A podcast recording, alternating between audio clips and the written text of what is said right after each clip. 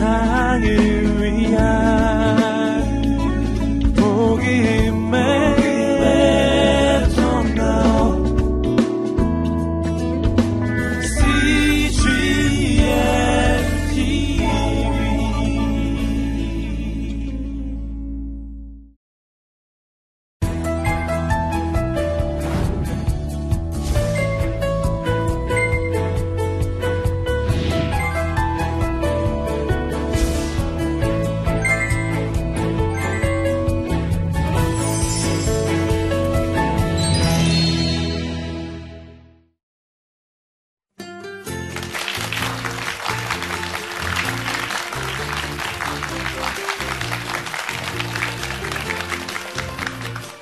안녕하세요. 장신대에서 가르치고 있는 이상업이라고 합니다.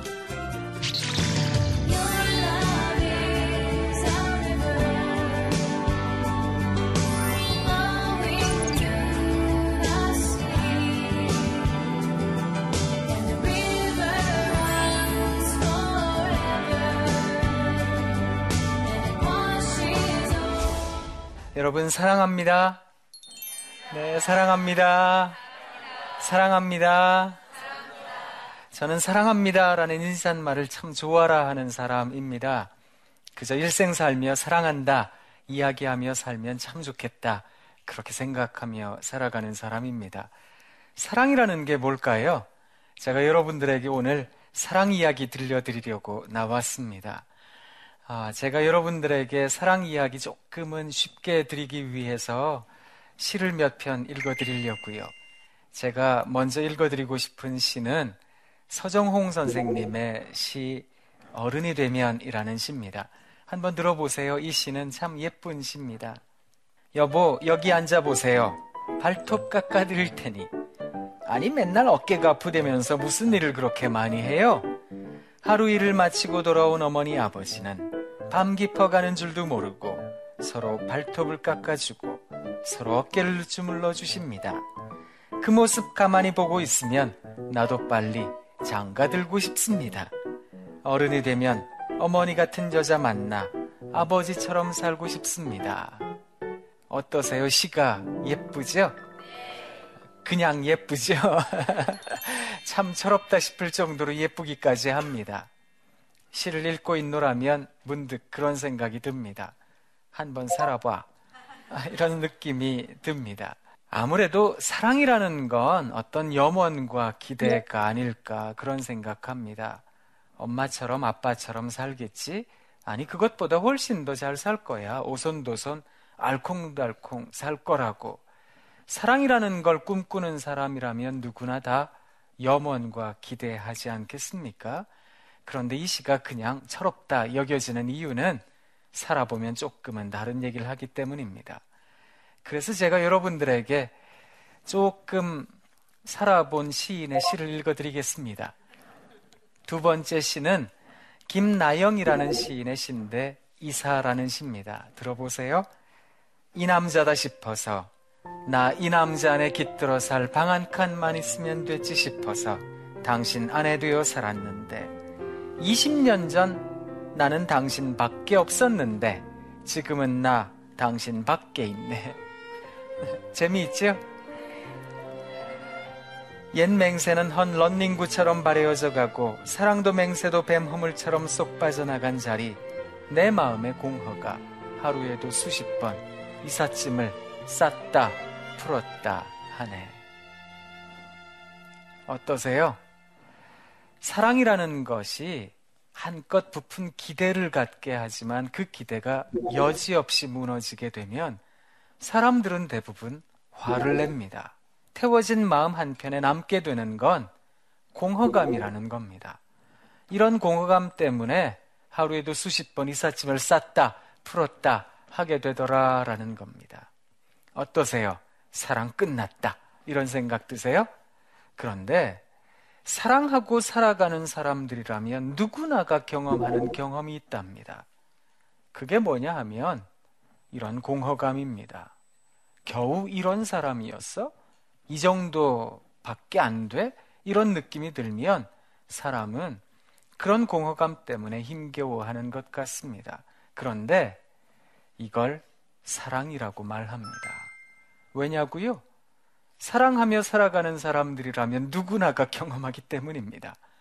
그래서 이런 느낌을 사랑의 느낌이 아닐까 한번 이야기 드리고 싶은 겁니다. 그러면 또 다른 이야기는 없을까요? 이제 제가 여러분들에게 세 번째 사랑 이야기를 들려드리겠습니다. 부부라는 시가 있는데 이성희 시인이 적었습니다. 이 시는 시작부터 좀 거칩니다. 들어보세요. 또 당한 것이다. 아침밥을 먹다가 벌컥 화를 내며 남편이 나갔다. 전화도 없다. 그런데도 편하다. 이제 나도 50. 천천히 베란다로 나간다. 화분 앞에 쪼그려 앉는다. 아무 생각 없이 이파리를 보고 만지고 물을 준다. 아무 생각 없이 천천히 백화점도 간다. 돌아오는 길에 시장에 들러 물 좋고 싱싱한 낙지 두 코다리 사서 저녁 준비를 하는데 일찍 퇴근한 남편이 아무 일 없었다는 듯 코를 킁킁거리며 부엌으로 오더니 슈크림빵 한 봉지 내 앞에 들이민다. 아무 생각 없이 하루 종일 혼자 있으면 화도 웃음이 된다. 아이고 저 화상 하면서도 어떠세요? 공허감 가운데 살아가다가 보면 좋은 일 올 거라고 생각했습니다. 그런데 웬걸요? 이제는 영 포기하는 지경에 이르게 된 겁니다. 남편이 화를 내건 말건, 집을 나가건 말건, 그냥 포기하게 되었다라는 겁니다. 이런 포기의 감정을 우리 기독교에서는 내려놓음이라고 얘기를 하기도 합니다. 그냥 내려놨습니다. 지가 화를 내건 말건 넌 나가. 넌 너대로 살아. 난 나대로 살 테니 그러고 삽니다. 사랑 살아보셨지 않습니까? 사랑 살아보다 느끼는 건 뭐냐 하면 이런 포기의 감정입니다. 이것도 사랑은 아닐런지요. 그러면 여기서 조금 더 오래 사랑하면 어떤 시를 쓰게 될까요? 네 번째 시입니다. 장세정 선생님이 사랑이라는 시를 쓰셨어요. 한번 들어보세요. 이 시에는 조금 오래 산 부부 얘기가 나옵니다. 밀린 월급 때문에 우리 아버지 술 한잔 한 날, 어머니는 뭔 돈으로 마셨노? 핀잔을 줍니다. 큰 대자로 누운 아버지, 양말 벗기고 바지 벗기고, 원수다 원수 하면서 꿀물 타주고, 눈곱 떼주고, 아버지 발 주무르다 앉아서 조는 우리 어머니, 원수를 사랑하십니다.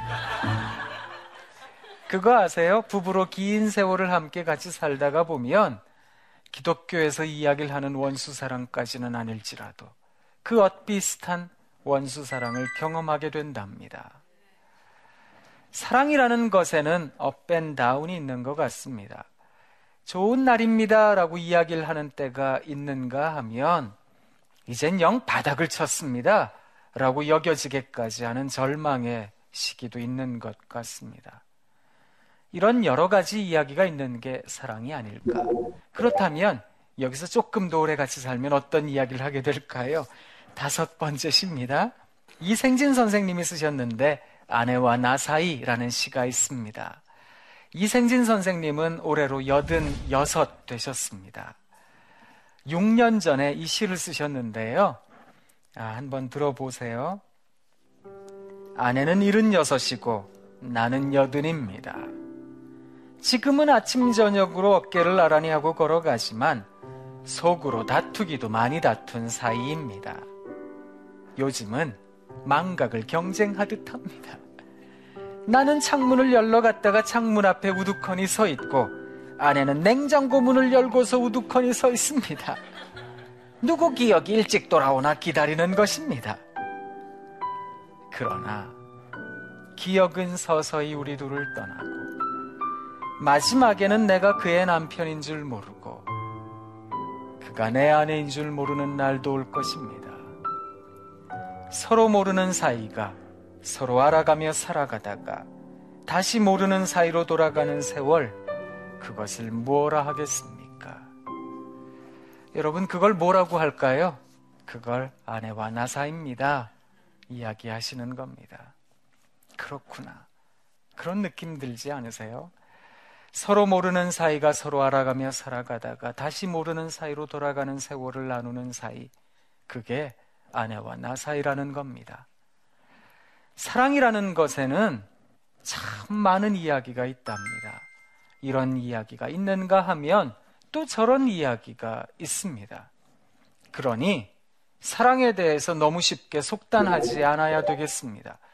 사랑이라는 것에 대하여 너무 쉽게 판단하지도 말아야 되겠습니다. 사랑이라는 것에 대하여 쉽게 판단하게 되면 나 사랑 그만두겠습니다. 그런 생각할 때가 참 많습니다. 저는 부부가 이제 더 살기 싫습니다 하면 어, 정말 이혼이라는 위기 가운데 있을 때가 많은데 그런 부부들을 참 많이 만났습니다. 어떤 부분은 사실 목구멍까지 그런 얘기가 올라오기도 하거든요. 이런 인간이랑 같이 사느니 그냥 당장 헤어지는 게 낫겠습니다. 그런데요, 그럼에도 불구하고 제가 꼭 해주는 이야기가 있습니다. 지금 이야기가 다는 아닐 겁니다. 또 다른 이야기가 펼쳐질 겁니다. 또 다른 이야기가 또 다른 삶의 모양이 나타날 텐데 지금 한 번만 더 견뎌보시면 어떻겠습니까? 그런 얘기를 합니다. 현재 여러 가지 힘든 게 많을 겁니다. 그런데 그걸 참아내면 좋겠습니다. 바울 선생님이 고린도로 보내는 첫 번째 편지 고린도 전서 쓰셨습니다. 그 13번째 장을 사랑장이라고 이야기를 하는데 사랑장 13장 4절에서 7절 말씀을 보면 사랑에 대하여 풀어서 이야기를 하시더라고요. 사랑은 이러하며 이러하며 이러하답니다. 쭉 풀어서 이야기를 하시는데 제일 먼저 이야기를 한 게 뭔지 아세요? 사랑은 오래 참고입니다. 사랑은 온유하며 시기하는 자가 되지 아니하며 사랑에 대하여 쭉 풀어서 이야기를 하시는데 가장 먼저 이야기를 한 건 오래 참는다 라는 겁니다. 그리고 그 사랑에 대하여 정의하듯 이야기하십니다. 고린도전서 13장 7절. 사랑은 모든 것을 참으며 모든 것을 믿으며 모든 것을 바라며 모든 것을 견디느니라. 사랑이라는 건 결국 참고 견디는 게 아닐까. 그래서 참아야겠습니다. 그런데 참는다 생각하면 마음이 많이 무너지실 거예요. 그지요? 그런데 성경이 이야기를 하는 참는다, 인내라는 단어의 의미를 우리가 조금은 이해할 필요가 있습니다. 참는다, 인내한다라는 어, 헬라어 단어는 휘포모네라는 단어입니다. 이 휘포모네라는 단어를 영어로 번역을 할 때 가장 잘 번역하는 단어는 forbearance라는 단어입니다. 이 단어의 어근이 되어지는 단어는 bear라는 단어인데요. B-E-A-R이라는 bear라는 단어는 명사로 이야기를 하자면 곰입니다. 그런데 동사로 말하자면 참는다, 인내한다, 이런 뜻이 담겨 있습니다. 그런데 그건 세 번째, 네 번째 뜻이고요. 첫 번째, 두 번째 뜻이 뭐냐 하면 첫 번째는 아이를 낳다. 두 번째는 아이를 잉태하다, 품다 이런 말입니다. 이게 참는다, 인내한다라는 단어와 잇대어진다라는 말인데요. 참 특이한 단어죠. forbearance라는 단어는 내 앞에 있는 대상을 끌어안겠습니다. 그래서 품겠습니다. 그래서 제가 낳겠습니다. 그러니 제가 참을 겁니다. 인내할 겁니다. 그게 성경이 이야기하는 인내의 의미입니다. 왜 이런 뜻의 의미를 이야기를 할까요? 여러분, 우리는 그리스도인들입니다. 그리스도인이 사랑을 이야기를 한다라는 것은 어쩌면 보통 사람들이 이야기하는 사랑과는 조금 다른 이야기를 하고자 함입니다. 보통은 사랑을 참는다 라고 이야기를 하면 어떻게든 극복해야겠습니다. 이겨야 되겠습니다. 이렇게 생각할 때가 많은데요. 성경이 말하는 참는다, 인내한다의 의미는 제가 품을게요. 라고 고백하는 것을 말하는 겁니다. 왜 품는다 라고 고백하는지 아십니까? 지금 내가 만나는 그 사람, 지금 내가 처해 있는 그 상황, 이 모든 것을 다 하나님께서 허락하셨기 때문입니다. 그래서 그것을 참겠다, 인내하겠다라고 이야기를 하는 겁니다. 1945년 4월 달에 어이없이 죽임을 당한 사람 하나가 있습니다. 이 사람에게는 큰 뜻 하나가 있었습니다. 그건 뭐냐 하면 나치에 의해서 수많은 사람들이 죽임을 당했거든요. 그러니 내가 저 나치의 수장인 히틀러를 내가 한번 죽이겠습니다. 암살 계획을 세웠습니다. 그런데요, 계획만 세웠다고요. 사랑하는 동료에게 어이없이 배신을 당하게 되었습니다. 그가 나치에게 고발을 하였습니다. 그래서 이 사람이 억울하게 붙잡혀 갔습니다. 감옥에 가서 숱한 고문을 당했습니다. 그리고 종국에는 처형당하고 말았던 겁니다. 이 사람처럼 억울한 사람이 있을까? 그런데 이 사람이요, 감옥에 갇혀서 벽에다가 낙서를 쓰기 시작했습니다. 그리고 종이에 글을 쓰기 시작했습니다. 이게 옥중 서신이 되어버린 겁니다. 책이 나왔습니다. 이 사람은 신학자 디트리히 본회퍼라는 신학자입니다. 디트리히 본회퍼 선생님께서 감옥의 벽에다가 쓴 낙서 하나 여러분들에게 말씀을 드릴게요. 들어보세요. 현재는 책임있게 행해야 할 우리와 함께 하시는 하나님의 시간입니다. 전 세계사에서 진실로 중요한 시간은 언제나 현재임을 기억하십시오. 아, 이런 이야기를 쓸 수 있을까? 저는요, 이런 이야기 못 쓸 것 같습니다. 그런데 이분이요, 전 세계사에서 진실로 중요한 시간은 현재입니다. 이 얘기를 하는 겁니다. 이 사람의 현재가 뭐라고요? 억울하지 않겠습니까? 분노가 치밀러 올라오지 않겠습니까? 사랑하던 동료에게 배신을 당했던 겁니다. 뭔가 좀 행위라도 하다가 왔으면, 뭔가 좀 권총이라도 들고 히틀러를 죽이기 위해서 뭔가 좀 총이라도 한 방 쏘고 들어왔다면 이렇게까지 억울하지 않았을 텐데 하지 않았겠습니까? 그런데 이 사람이 옥에서 이 얘기를 하는 겁니다. 전 세계사에서 진실로 중요한 시간은 언제나 현재입니다. 왜일까요? 들어보세요.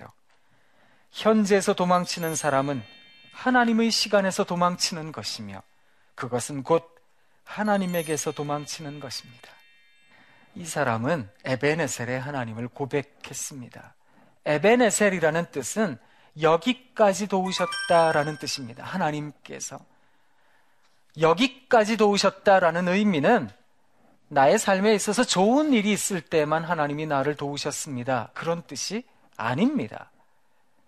좋을 때는 물론이거니와 형 너무 힘들어요, 하나님. 고통스러워요. 절망스러워요. 그럴 때 까지 하나님께서 나를 인도하셨다. 그것을 받아들이고 고백하고 수용하는 겁니다. 이걸 일컬어 믿음이라고 말하는 것 아니겠습니까? 하나님께서 나를 이끌고 계신다. 그 하나님을 고백하기 때문이라는 겁니다. 현재에서 도망치는 사람은 하나님의 시간에서 도망치는 것이며 그것은 곧 하나님에게서 도망치는 것입니다. 보네퍼는 하나님으로부터 도망치고 싶지 않았습니다. 내 삶의 현재가 아무리 사람들이 어렵다, 힘들다, 고통스럽다 하는 현재라 할지라도 저 거기 머물러 있을게요. 이거요, 제가 품을게요. 하나님이 저한테 주신 시간이라고 생각합니다. 하나님이 저한테 주신 그런 고통이라고 생각합니다. 그 고통의 이유가 무엇인지 잘 모르겠습니다. 제 눈엔 눈물 나고요. 입에는 나도 모르게 한숨 나고요. 가슴에는 큰 돌덩이 하나 있는 양 답답함을 느낍니다. 그런데도요, 하나님, 한번 믿어볼게요. 하나님 이 시간 허락하셨다는 것 제가 받아들이겠습니다. 이 사람 품기 시작했던 겁니다. 그리고 당당하고 꿋꿋하게 살아갔습니다. 저는 여러분들에게 사랑의 이야기를 들려드리고 있는데요. 사랑이라는 게 무엇일까요? 사랑은 어떻게 만들어지는 것일까요? 생각해 보면 참 힘겨운 일인지도 모르겠습니다. 그러나 그 사랑에 대하여 이야기를 하며 우리가 날마다 활짝 웃어야 되겠습니다. 그리고 내가 살아가는 나의 삶의 현재를 받아들여야 되겠습니다. 수용해야 되겠습니다.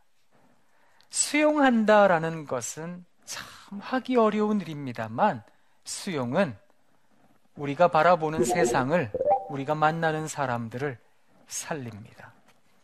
제가 예를 하나 드릴게요. 저는 우리나라 아이들이 제일 살고 싶어 하는 동네 도봉구 방학동 삽니다. 저희 동네는 날마다 방학입니다. 저희 동네 바로 옆에 중랑천이라고 이렇게 천 하나가 흐르는데 전 그 옆에서 걷는 거 좋아하거든요. 어느 날 열심히 막 걷고 있었다고요. 제 뒤에 아주머니 두 분이 따라 걷기 시작했습니다. 한 아주머니에게 맺힌 게 많으셨나 봐요.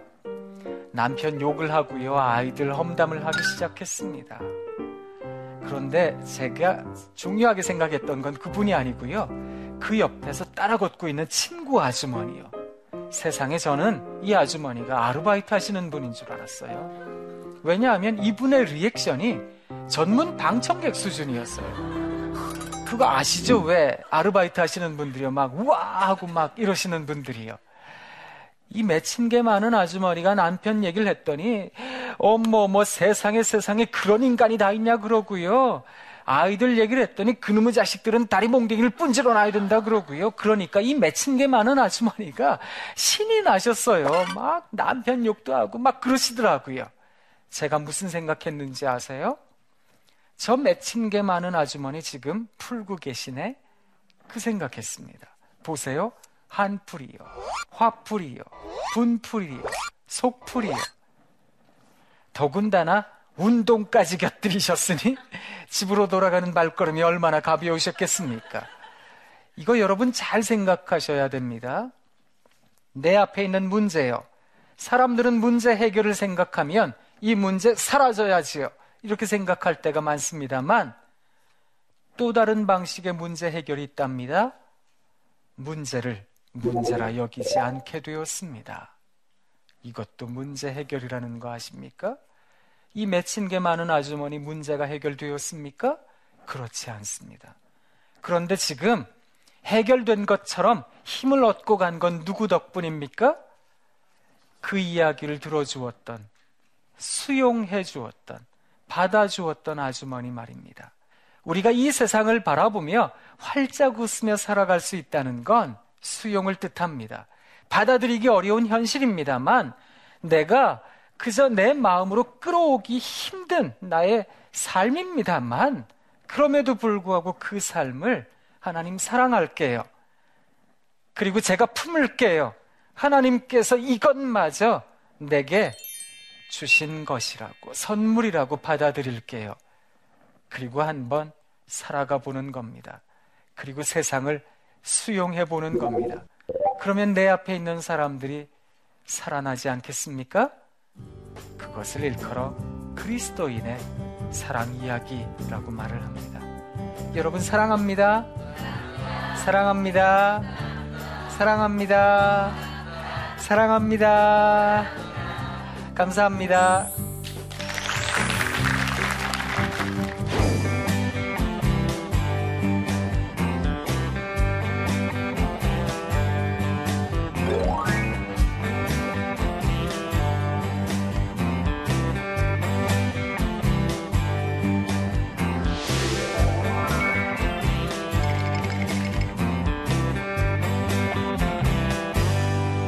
사랑의 모양과 형태가 제각기 다르다는 것은 알겠습니다. 그런데 아무런 설렘 없이 무덤덤한 부부 사이도 여전히 사랑한다 할 수 있을까요? 이대로 변화 없이 지내도 괜찮은 건가요? 아, 좋은 질문이세요. 어, 이런 상황 그대로 가도 될까요? 아무런 변화 없이 가도 될까요? 그런 생각 충분히 하실 수 있으실 겁니다. 그런데 저는 여러분들에게 하루하루 살아가는 삶의 의미를 좀 말씀드리고 싶습니다. 우리는 날마다 똑같은 삶이라고 생각할 때가 많거든요. 그저 의미 없이 반복되어지고 이어지는 삶이라고 생각되실 때가 많을 텐데요. 그런 삶이라고 할지라도 끝끝내 이어내시는 건 중요한 겁니다. 이걸 이어가려고 작정한 사람들에게는 반드시 오늘과 다른 내일이 그래서 또 다른 이야기가 펼쳐질 것이기 때문입니다. 다만 우리들에게 변화 없이 의미 없이 흘러간다라는 마음, 그런 마음가짐만 가지고 살아가는 것이 아니라 우리들 마음속에 믿음이 있어야 되겠습니다. 하나님이 여기에 살아 계십니다. 하나님께서 여기에 우리들과 함께 계십니다. 임마누엘의 하나님께서 우리를 반드시 지키실 겁니다. 이런 믿음이 우리로 하여금 어제와는 다른 오늘을 살게 할 겁니다. 이것을 그리스도인의 희망이라고 말을 합니다. 저는 여러분들이 그런 희망 가운데 지내시면 좋겠습니다. 다만 오늘의 삶이 어제와 똑같다 할지라도요, 힘내시면 좋겠습니다. 두 번째 질문은 어, 참는 것은 현재를 품는 것이라고 하셨는데요. 뭔가 잘못된 것이 있다면 고치기 위해서 적극적으로 노력해야 하지 않을까요? 그냥 품는 것은 너무 소극적인 것이 아닌지요. 그렇습니다. 그렇게 느껴지실 겁니다. 품는 거 그냥 너무 소극적인 거 아니겠습니까? 어떤 변화가 있어야 되는 거 아니겠습니까? 많은 사람들이 그렇게 저에게 질문할 때가 있거든요. 그런데 제가 가끔은 그런 분들에게 혹은 상담을 공부하는 분들에게 제가 드리는 이야기가 있습니다. 그것은 사실 공감이라는 단어인데요. 공감이라는 단어는 물론 치료적인 단어는 아닙니다만 치료적인 상황을 이끄는 아주 중요한 맥의 변수가 될 때가 많습니다. 공감이라고 하는 것은 나의 이야기가 너의 이야기가 되고 너의 이야기가 나의 이야기가 되는 감정의 공유를 말하는 겁니다. 부부 사이 그저 이대로 그냥 가도 괜찮을까요? 조금 전에 드렸던 어, 질문에 대한 답과 비슷하게요. 지금 현재를 그냥 품고 가야 될까요? 너무 아픈데요. 힘든데요. 그렇습니다. 그런데 그런 현재를 품으며 그럼에도 불구하고 내 마음을 다해 온 힘을 다해 그를 만나려고 하는 건 참 중요한 겁니다. 그렇게 다가가게 될 때 사람들은요 아주 중요한 경험을 하게 됩니다. 그 경험이 무엇인가 하면 위로받는다라는 느낌입니다. 아, 저 사람이 나 때문에 참 많이 힘들 텐데, 저 사람 나 같은 사람 끌어안고 살아가기가 품기가 버거울 텐데, 그래도 저 사람이 나를 끝끝내 만나주네? 이런 마음은 아주 귀한 마음, 위로의 마음을 갖게 합니다. 위로라는 단어는 매개가 되는데요. 무엇의 매개가 되는가 하면 변화라는 것의 매개가 됩니다. 우리가 만나는 사람, 상처받은 사람들이 많거든요. 설령 가족이라 할지라도요. 상처받은 사람은 상처를 드러내며 산답니다. 그런데 그 사람을 만나는 사람이 사랑하겠다 다짐을 했다면 그 상처까지 품어야 되거든요. 상처를 품다 보면 상체기가 납니다. 나를 찌르기 때문입니다. 그런데 그 찌름을 한번 견뎌보시면 어떨런지요. 그러면 그가 위로를 받습니다. 하나님께서 저 위에만 계셨다면 우리는 그런 하나님을 위로의 하나님이라고 말하지 않습니다. 그 하나님이 이 땅에 오셨습니다. 십자가를 지셨습니다. 우리보다 훨씬 더 아파하셨습니다.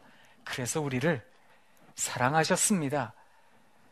그런 하나님을, 그런 예수님을 우리는 위로의 하나님, 친구 되신 하나님이라고 말을 합니다.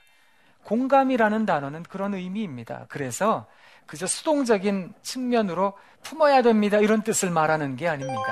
적극적인 삶의 의지를 말하는 것입니다. 그런 사랑 우리가 모두 다 행하면 좋겠습니다. 여러분 사랑합니다. 사랑합니다. 힘내세요.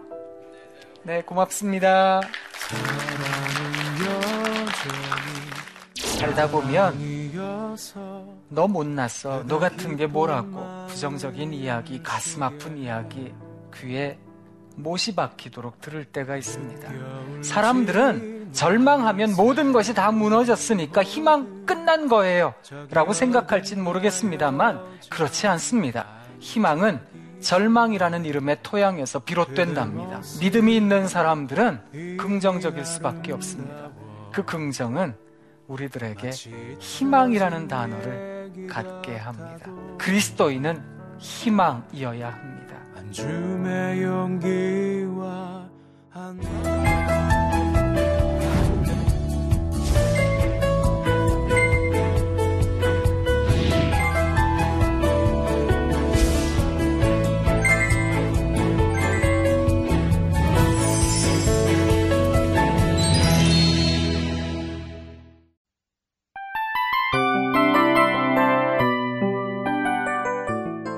이 프로그램은 청취자 여러분의 소중한 후원으로 제작됩니다.